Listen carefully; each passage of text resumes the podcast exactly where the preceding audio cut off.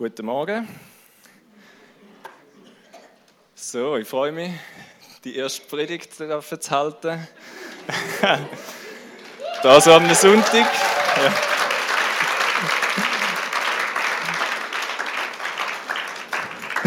Das ist sehr cool. Mit so einer Gemeinde dürfen unterwegs sein, mit so Leuten, die es so gut mit einem meinen. das ist cool. Bevor wir starten, der Flyer ist draussen vom Weihnachtsgottesdienst, von der Geburtstagsparty für Jesus. Nehmt mit, verteilt es unter euren Nachbarn, Freunden, Kollegen, Familie, wo auch immer. Sie sind dort hinten bei der Wand hat's, und im zweiten Stock hat es ebenfalls. Wenn es Keime hat, dann kommt auf mich zu, ich habe noch mehr. Genau, verteilt die, streut die, dass möglichst viele Menschen da werden sein und werden hören, wie man einen lebendigen Jesus, einen lebendigen Gott haben. Cool. Wir starten mit dem Thema. Und zwar geht es heute um All-in, die Kosten der Nachfolge. Wir haben gestern, äh, gestern, letzten Sonntag, haben wir Predigt gehört über unseren ersten Wert von uns als Gemeinde, wie wir unterwegs sind. Und das war begeistert sein. Wir wollen begeistert sein von Gott, auch von Menschen, aber vor allem in erster Linie wollen wir begeistert sein von Gott. Und Gott, wir sind so in, in Sinn oder im, im Zusammen überlegen mit dem Thema von heute, habe ich gedacht, ja, Gott will, dass wir begeistert sind. Aber Begeisterung, er will Begeisterung, die einen Schritt auslöst, wo etwas, wo uns in Bewegung bringt. Ist so das Bild, von, wenn man Nachfolger anschauen, ist mir das Bild vom Fan gekommen. Es gibt Fans und es gibt Nachfolger. Das ist ein großer Unterschied. Wenn man das Leben von einem Fan anschaut, und ihr seid wahrscheinlich alle irgendwie Fan von etwas. Ich bin zum Beispiel, also ich bin, da muss ich gerade schon sagen, ich bin eigentlich nie nicht so ein richtiger, so ein richtig, richtiger Fan, wo alles gibt, außer für Jesus, probiere es. Aber sonst, ich würde sagen, wenn ich Fußballfan bin, bin ich von GC-Fan. Keine Ahnung, da bin ich einfach, könnt ihr jetzt denken, was ihr wollt. Oder zum Beispiel von der Nazi wo heute Abend spielt, wo es um alles geht, um die WM-Qualifikation. Aber, ehrlich gesagt, bin ich nur einer, der von außen ein bisschen zuschauen kann, was die machen. Ich kann nicht teilnehmen am Spiel. Ich kann nicht für die Goal schiessen. Manchmal würde ich gerne und ich schon ein paar Mal gedacht, ah, ich müsste doch mitspielen können. Da würde vielleicht etwas nützen, aber wahrscheinlich nicht. Aber ich kann, nicht, ich, kann, ich kann nicht aktiv etwas dazu beitragen, sondern ich bin nur ein Betrachter von außen. Sie sagen ja mal, ja, Fans, der zwölfte Mann und so, aber es fühlt sich als Fan ja oft nicht so an. Wir haben aber als Fans haben wir auch nicht wirklich einen Aufwand. Also ich als Fan, so ein Fan wie ich bin, habe nicht mega einen Aufwand, so richtig ein Fan vielleicht schon noch ein bisschen.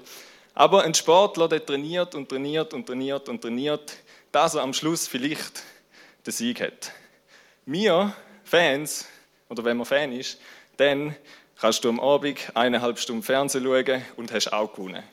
Je nachdem. Aber du hast nicht, du hast nicht einen mega Aufwand gehabt, außer du gehst vielleicht an all die Matches oder weiß ich nicht was. Du hast aber auch keinen Anteil am Gewinn. Wir sagen zwar einmal, wir haben gewonnen und weiß ich nicht was, aber ich glaube, es hat noch niemand Preisgeld kassiert zum Beispiel von Roger Federer, weil er Nacht um drei den US Open Final geschaut hat oder so. Wir haben keinen Anteil an Gewinn. Wir haben keinen Aufwand, wir haben aber auch nicht wirklich einen Anteil. Und was bei mir auch äh, so ist, wenn es gut läuft, dann ist man mehr interessiert. Wenn es schlecht läuft, dann vergisst man es schnell mal oder ist es nicht interessant.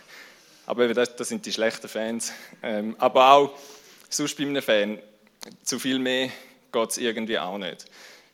So, und das ist nicht da, wo Jesus sucht. Es gibt nämlich mal eine Situation, wo er sagt, wo er etwas Schwieriges den Menschen gesagt hat, etwas, was sie challenged hat, was sie herausgefordert hat. Und es heißt nachher, dass viele sind davon gelaufen. Sie haben nicht mehr wissen. Und Jesus hat sich zu seinen Jüngern umgedreht und hat gefragt, wollen die ja nicht auch noch gehen? Quasi, ich ich brauche ich brauch eigentlich keine Fans. Ich brauche nicht nur Leute, wo, wenn es super ist, wenn alles lässig ist, wenn es gut läuft, wenn es spannend und spektakulär ist, mir nachfolgen, sondern ich brauche Menschen und suche Menschen, die begeistert sind und jederzeit bereit sind, zu mir nachfolgen. Und um da geht es heute.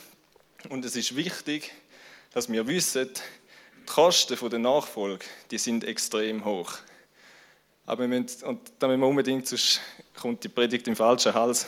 Wir müssen wissen, und da kommt hoffentlich am Schluss auch raus, der Gewinn ist definitiv viel größer als das, was es uns kostet.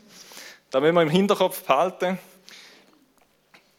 dort, wo Kosten sind, ist es Angebot. Gott macht uns ein Angebot. Und wir wollen zu der Bibelstelle kommen, wo wir heute eigentlich, um die, was es heute geht. Und zwar Lukas 9, Vers 23 bis 27. Ich muss ja nicht sagen, dass er die Bibel ähm, dabei hat. Das macht der Dani einmal. Von dem her sollte das ja jetzt klappen. Gut, ich lese vor. Lukas 9, 23 bis 27. Nun wandte sich Jesus an alle und sagte, wenn jemand mein Jünger sein will, muss er sich selbst verleugnen, sein Kreuz täglich auf sich nehmen und mir nachfolgen. Denn wer sein Leben retten will, wird es verlieren. Wer aber sein Leben um meinetwillen verliert, der wird es retten. Was nützt es einem Menschen, die ganze Welt zu gewinnen, wenn er dabei sich selbst ins Verderben stürzt oder unheilbar Schaden nimmt? Denn wer nicht zu mir und meinem Wort steht, zu dem wird auch der Menschensohn nicht stehen, wenn er in seiner Herrlichkeit und der Herrlichkeit seines Vaters und der heiligen Engel kommt. Glaub mir, einige von denen, die hier stehen, werden nicht sterben, bis sie das Reich Gottes gesehen haben. Jesus lädt uns ein, in Nachfolge Jesus lädt uns ein in sein Team. Er sagt, wenn jemand mein Jünger sein will, dann soll er mir nachfolgen. Es ist freiwillig, es ist ein Angebot, das Jesus uns macht. Er sagt, wir können in sein Team kommen, er will uns ins Spiel bringen, er will uns mitwirken lassen am Geschehen auf dieser Welt. Er will uns brauchen, um sein Reich zu bauen. Bei ihm sind wir nicht, er will nicht einfach, dass wir von außen zuschauen und da bestaunen, sondern er will mit uns etwas bewegen. Es hat aber seinen Preis. Und das Faire von Jesus ist, dass er sagt, was der ja äh, schlussendlich auch ist, was die Kosten sind. Und wir wollen zuerst die Kosten anschauen, wenn man von dem so sagen kann. Jesus sagt, wenn du mir nachfolgst, dann musst du dich selber verleugnen. Er sagt eigentlich damit, du hängst dein Ego, deine Ehre, deine Anerkennung, deine Pläne, dein Wille, da hängst alles am Nagel da gehst du auf, da legst du ab. Das ist dann nicht mehr wichtig, nicht mehr relevant. Wenn wir uns da überlegen, im Zusammenhang von einem Team, wo ein Ziel will erfüllen, wo will gewinnen, wo etwas will erreichen, dann macht das absolut Sinn. Wenn jeder seine eigenen Pläne, seinen eigenen Willen, seine eigenen Strategien, seine eigenen Ziele hat, dann kommt es etwas so raus wie auf dem Bild, das wir hier sehen.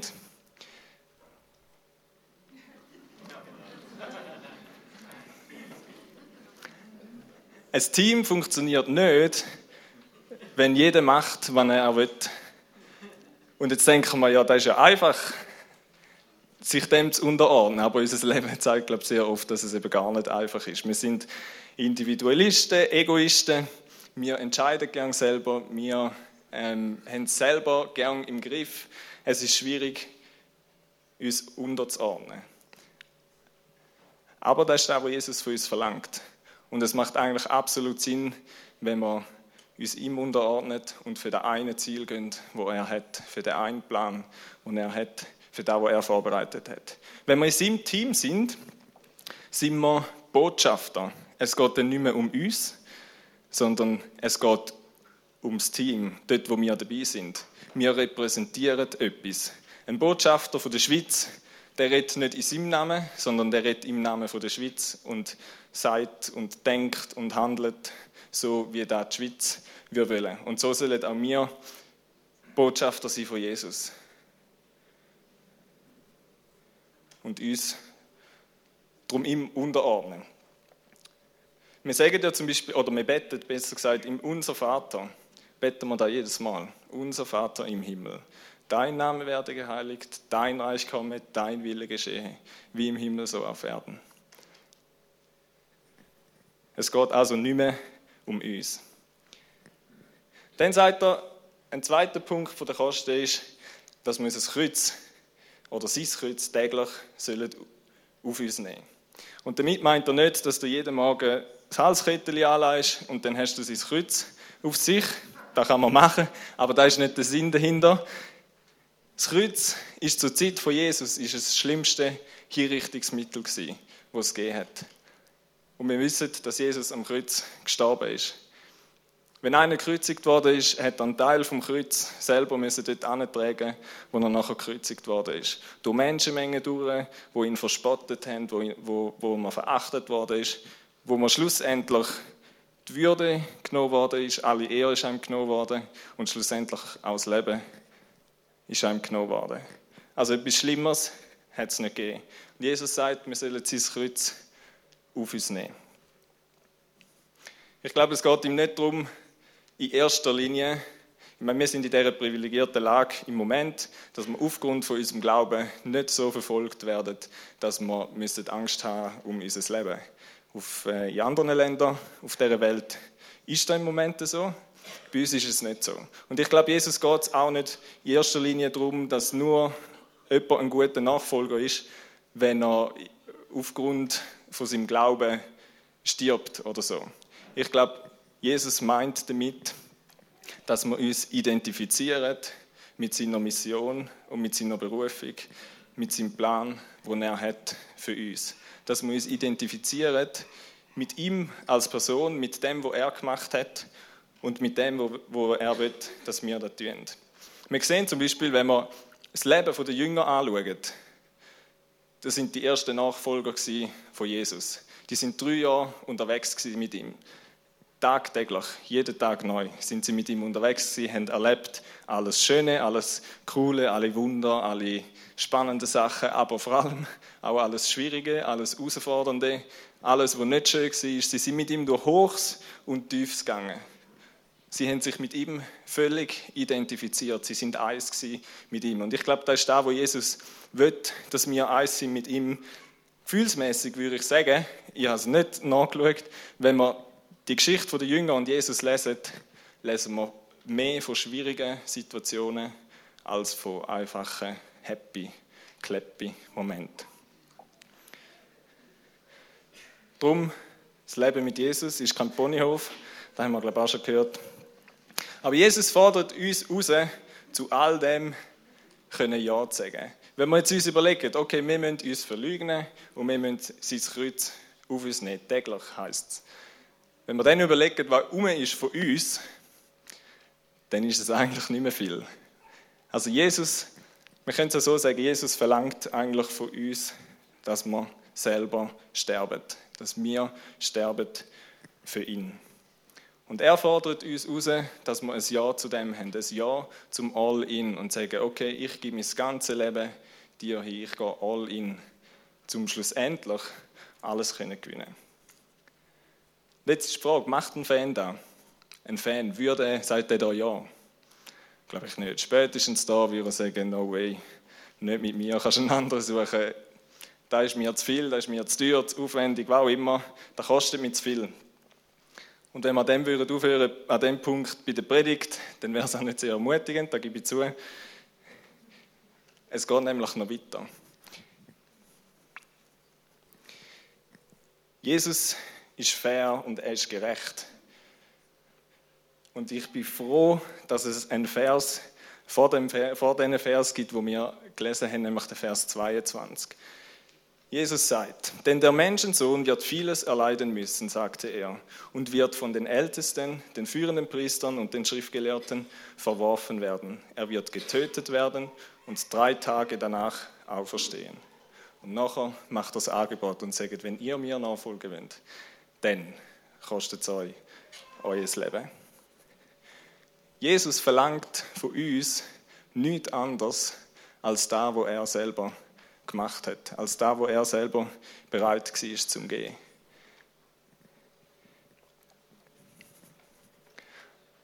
Und ich finde das so gut, dass da dort steht. Und ich glaube, es ist kein Zufall, dass es genau vorher steht, es steht in allen Evangelien, steht, dass Jesus wird sterben und nachher fordert dort die Jünger auf. Und ich glaube, es ist eine Ermutigung für uns. Wenn wir anschauen, wie Jesus da gelebt hat. Jesus ist unser Vorbild in der Nachfolge. Er sagt, wir müssen ihm nachfolgen, so wie er es gemacht hat. Und wenn wir sein Leben anschauen, wir gehen kurz durch sein Leben durch, kurz, ähm, dann sehen wir, dass er die Nachfolge zu 100% gelebt hat.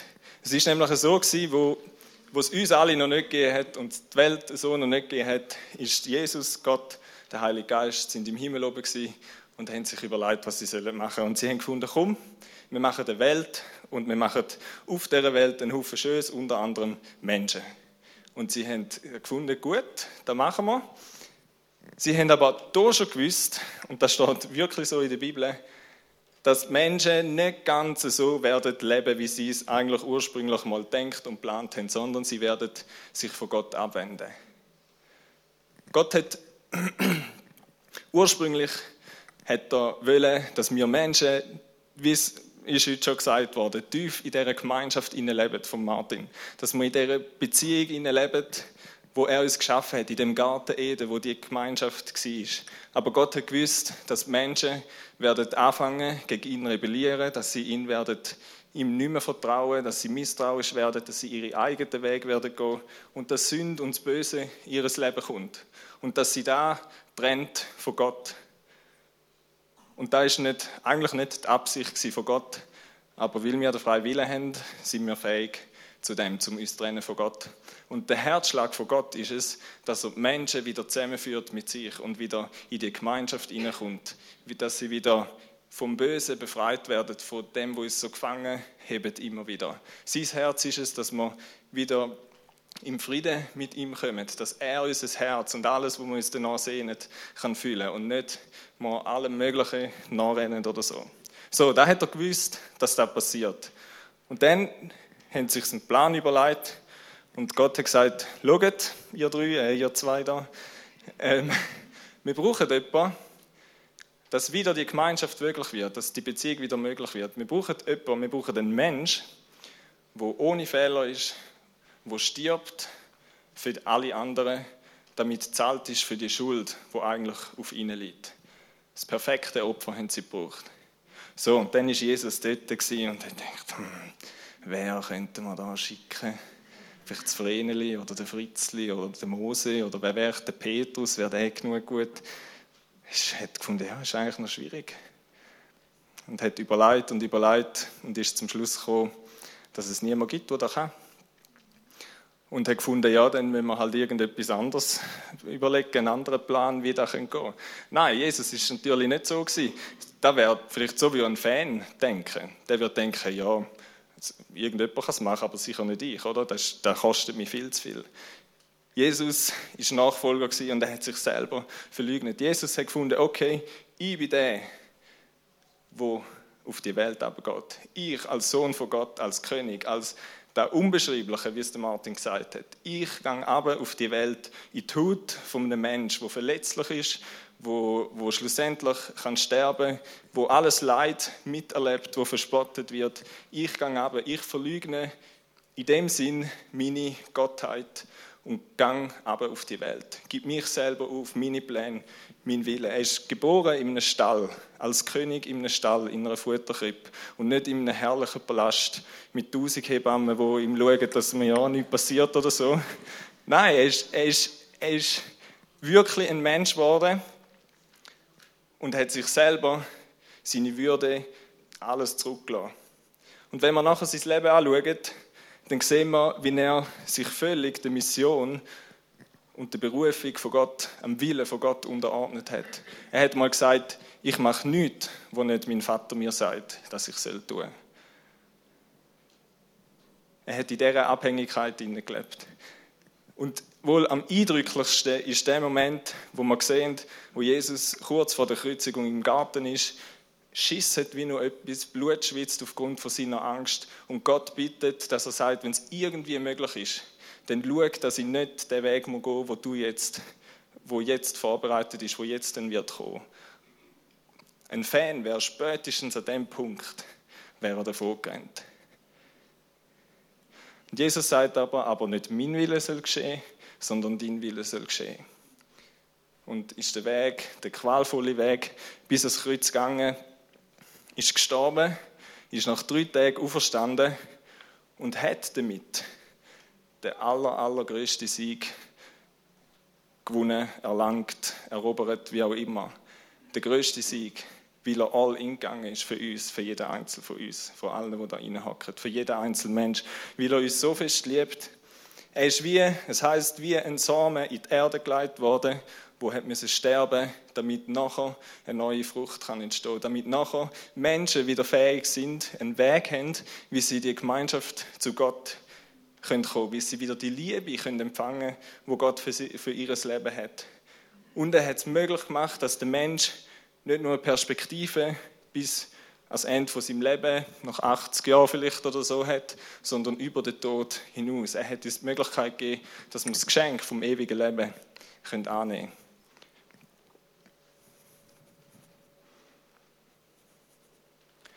Ich würde sagen, das ist mal ein Nachfolger, oder? Einer, der bereit ist, alles zu geben. Jesus ist unser Top-Vorbild in dem.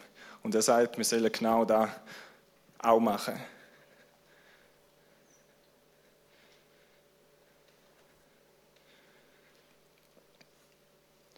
So, und jetzt kommen wir zum Gewinn. Zu dem, wo uns erwartet, wenn wir ein Ja haben zu dem und sagen, okay, wir folgen dir nach, Jesus. Wir geben unser Leben auf. Er gibt uns eine Perspektive für die Ewigkeit, wie ich es vorher gesagt habe, das ewige Leben. Jesus sagt, wir sind jetzt eigentlich beim Vers 23 und kommen jetzt zum nächsten. Jesus sagt, denn wer sein Leben retten will, wird es verlieren. Wer aber sein Leben um meinetwillen verliert, der wird es retten. Er gibt uns eigentlich zwei Möglichkeiten. Er sagt, du kannst es selber probieren, du wirst scheitern oder du kannst scheitern oder verlieren. Das ist eigentlich ja einfach. Verlieren, gewinnen ist viel schwieriger oder da muss man mehr dafür tun, aber verlieren können wir alle. Ähm, und, ja, ist doch eigentlich so. Aber du wirst das Leben retten. Und er sagt, es gibt den Weg, wo das Leben rettet und es gibt den Weg, wo das Leben führt. Und er ist der Schöpfer. Er wird es wohl besser wissen als wir, die 80 Jahre hier verbringen. Er hat das so geschaffen. Er lässt uns die Wahl und er sagt, Mensch, du kannst auswählen, welchen Weg das willst du gehen. Und ich glaube, Nachfolge fängt dort an, wo wir erkennen, dass wir unser Leben nicht selber retten können. Dass wir Menschen nicht fähig sind, um unser Leben zu retten. Er sagt, dass wir es vielleicht so ein halb schlau über die Runde schaffen. Im Vers 25 sagt er, was nützt es einem Menschen, die ganze Welt zu gewinnen, wenn er dabei sich selbst ins Verderben stürzt oder unheilbar Schaden nimmt.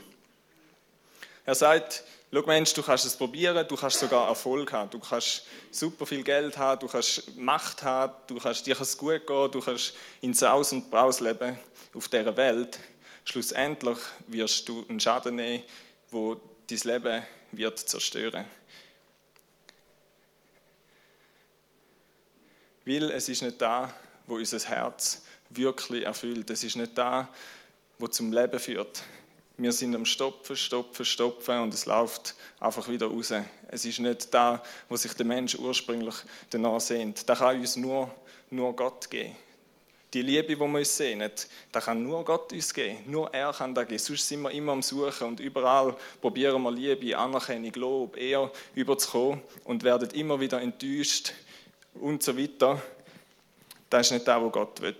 Es hat mir letztes Mal einer erzählt, es gibt eine Kirche in Amerika, in einer, einer grossen Stadt, die haben dort mehrere Standorte. Und ein Standort haben sie so im reichen Viertel. Und die größte Arbeit, die sie dort haben, ist die Seelsorgearbeit.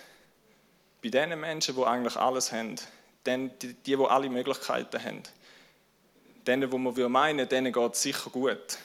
Die haben das Leben im Griff, die haben das Leben. Aber es zeigt genau das, was Jesus sagt. Was nützt zum Mensch, wenn er die ganze Welt hat und dabei trotzdem kaputt geht? Und wir in der Schweiz sind ehrlich gesagt würde ich sagen, ziemlich an einer ähnlichen Art. Uns geht es auch super. Wenn wir uns vergleichen mit anderen Ländern, dann geht es uns sehr gut. Wir haben Frieden, wir haben alles, was wir brauchen, so salopp gesagt. Aber wenn wir bedenken, dass die Selbstmordrate in der Schweiz eine der höchsten ist, dann würde ich sagen, unterstrich da fett, was Jesus sagt. Wir können alles haben, wir können alles menschlich Mögliche haben. Es ist nicht da, wo unser Leben schlussendlich rettet. Er sagt, denn wer nicht zu mir und meinem Wort steht, Vers 26, zu dem wird auch der Menschensohn nicht stehen. Also wenn wir nicht zu Jesus stehen, wir können es so sagen, wenn wir zu Jesus und seinem Wort stehen, zu dem wird auch Jesus stehen, wenn es mal um die Ewigkeit geht, wenn es ums Leben aber auch schon da geht. Wir können das ewige Leben können wir dann über, wir können unser Leben dann retten, wenn wir an Jesus glauben. Das heißt im Johannes 3,16, da können wir auswendig, ähm, so sehr hat Gott die Welt geliebt, dass er seinen einzigen Sohn gab, damit jeder, der an ihn glaubt, nicht verloren geht, sondern ewiges Leben hat. Der Glaube an Jesus, der Glaube an den Weg, wo er gegangen ist, dass er gestorben ist am Kreuz für unsere Fehler, für unsere Schuld, für das, was wir verbockt haben, dass er gestorben ist und die Trennung wieder aufgehoben hat. Der Glaube an das, da rettet im Endeffekt unser Leben. Und da ist der Anfang. Und da ist die Perspektive über unseren Tod raus in die Ewigkeit wo uns nur Gott kann geben kann. Wir müssen verstehen und akzeptieren auch, dass die Liebe und die Gnade von Gott ist, wo unser Leben rettet und nicht wir selber. Wir selber, wir können es einfach nicht. Nur Jesus ist der, der es kann.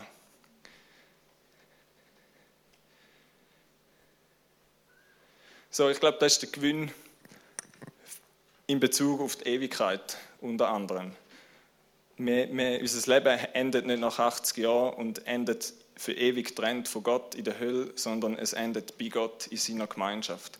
Wieder so, wie es am Anfang der Welt war. Jesus sagt uns aber auch, dass wir schon jetzt einen Gewinn haben, jetzt auf dieser Welt. Nämlich der letzte Vers. Glaubt mir, einige von denen, die hier stehen werden, äh, die hier stehen, werden nicht sterben, bis sie das Reich Gottes gesehen haben. Zu denen, wo er da gesagt, da gesagt hat, die sind sicher gestorben, die leben heute nicht mehr. Aber ich glaube, er hat gemeint, dass die, die hier eben die Jünger, dass sie noch werden sehen, wie das Reich Gottes anfängt. Dass sie werden sehen, wie, wie das Reich Gottes sich wird ausbreiten und hat natürlich sie dazu gebraucht. Da, wo Jesus gestorben ist und wieder auferstanden ist, hat sein Reich angefangen, sich auszubreiten auf dieser Welt. Da, wo der Heilige Geist gekommen ist und Menschen erfüllt hat, hat sie getrieben, um die Nachricht zu verbreiten auf der ganzen Welt, um das Reich zu verkünden, da, wo Jesus schlussendlich gemacht hat.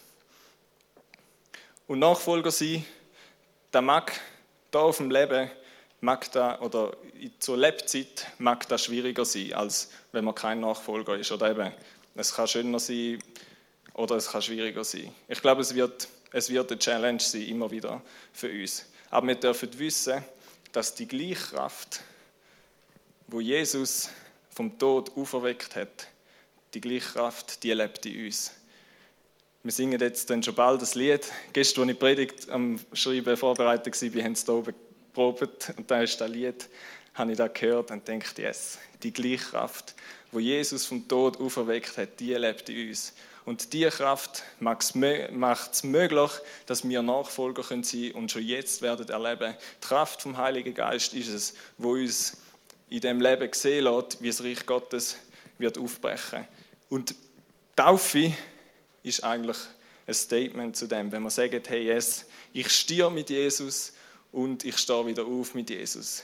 Das ist ein Bild von dem dann bezeugen wir, dass wir da glauben, dass wir Jesus glauben, an seinen Tod und an seine Auferstehung und dass wir uns identifizieren mit genau dem Leben, mit dem Leben, das er gelebt hat.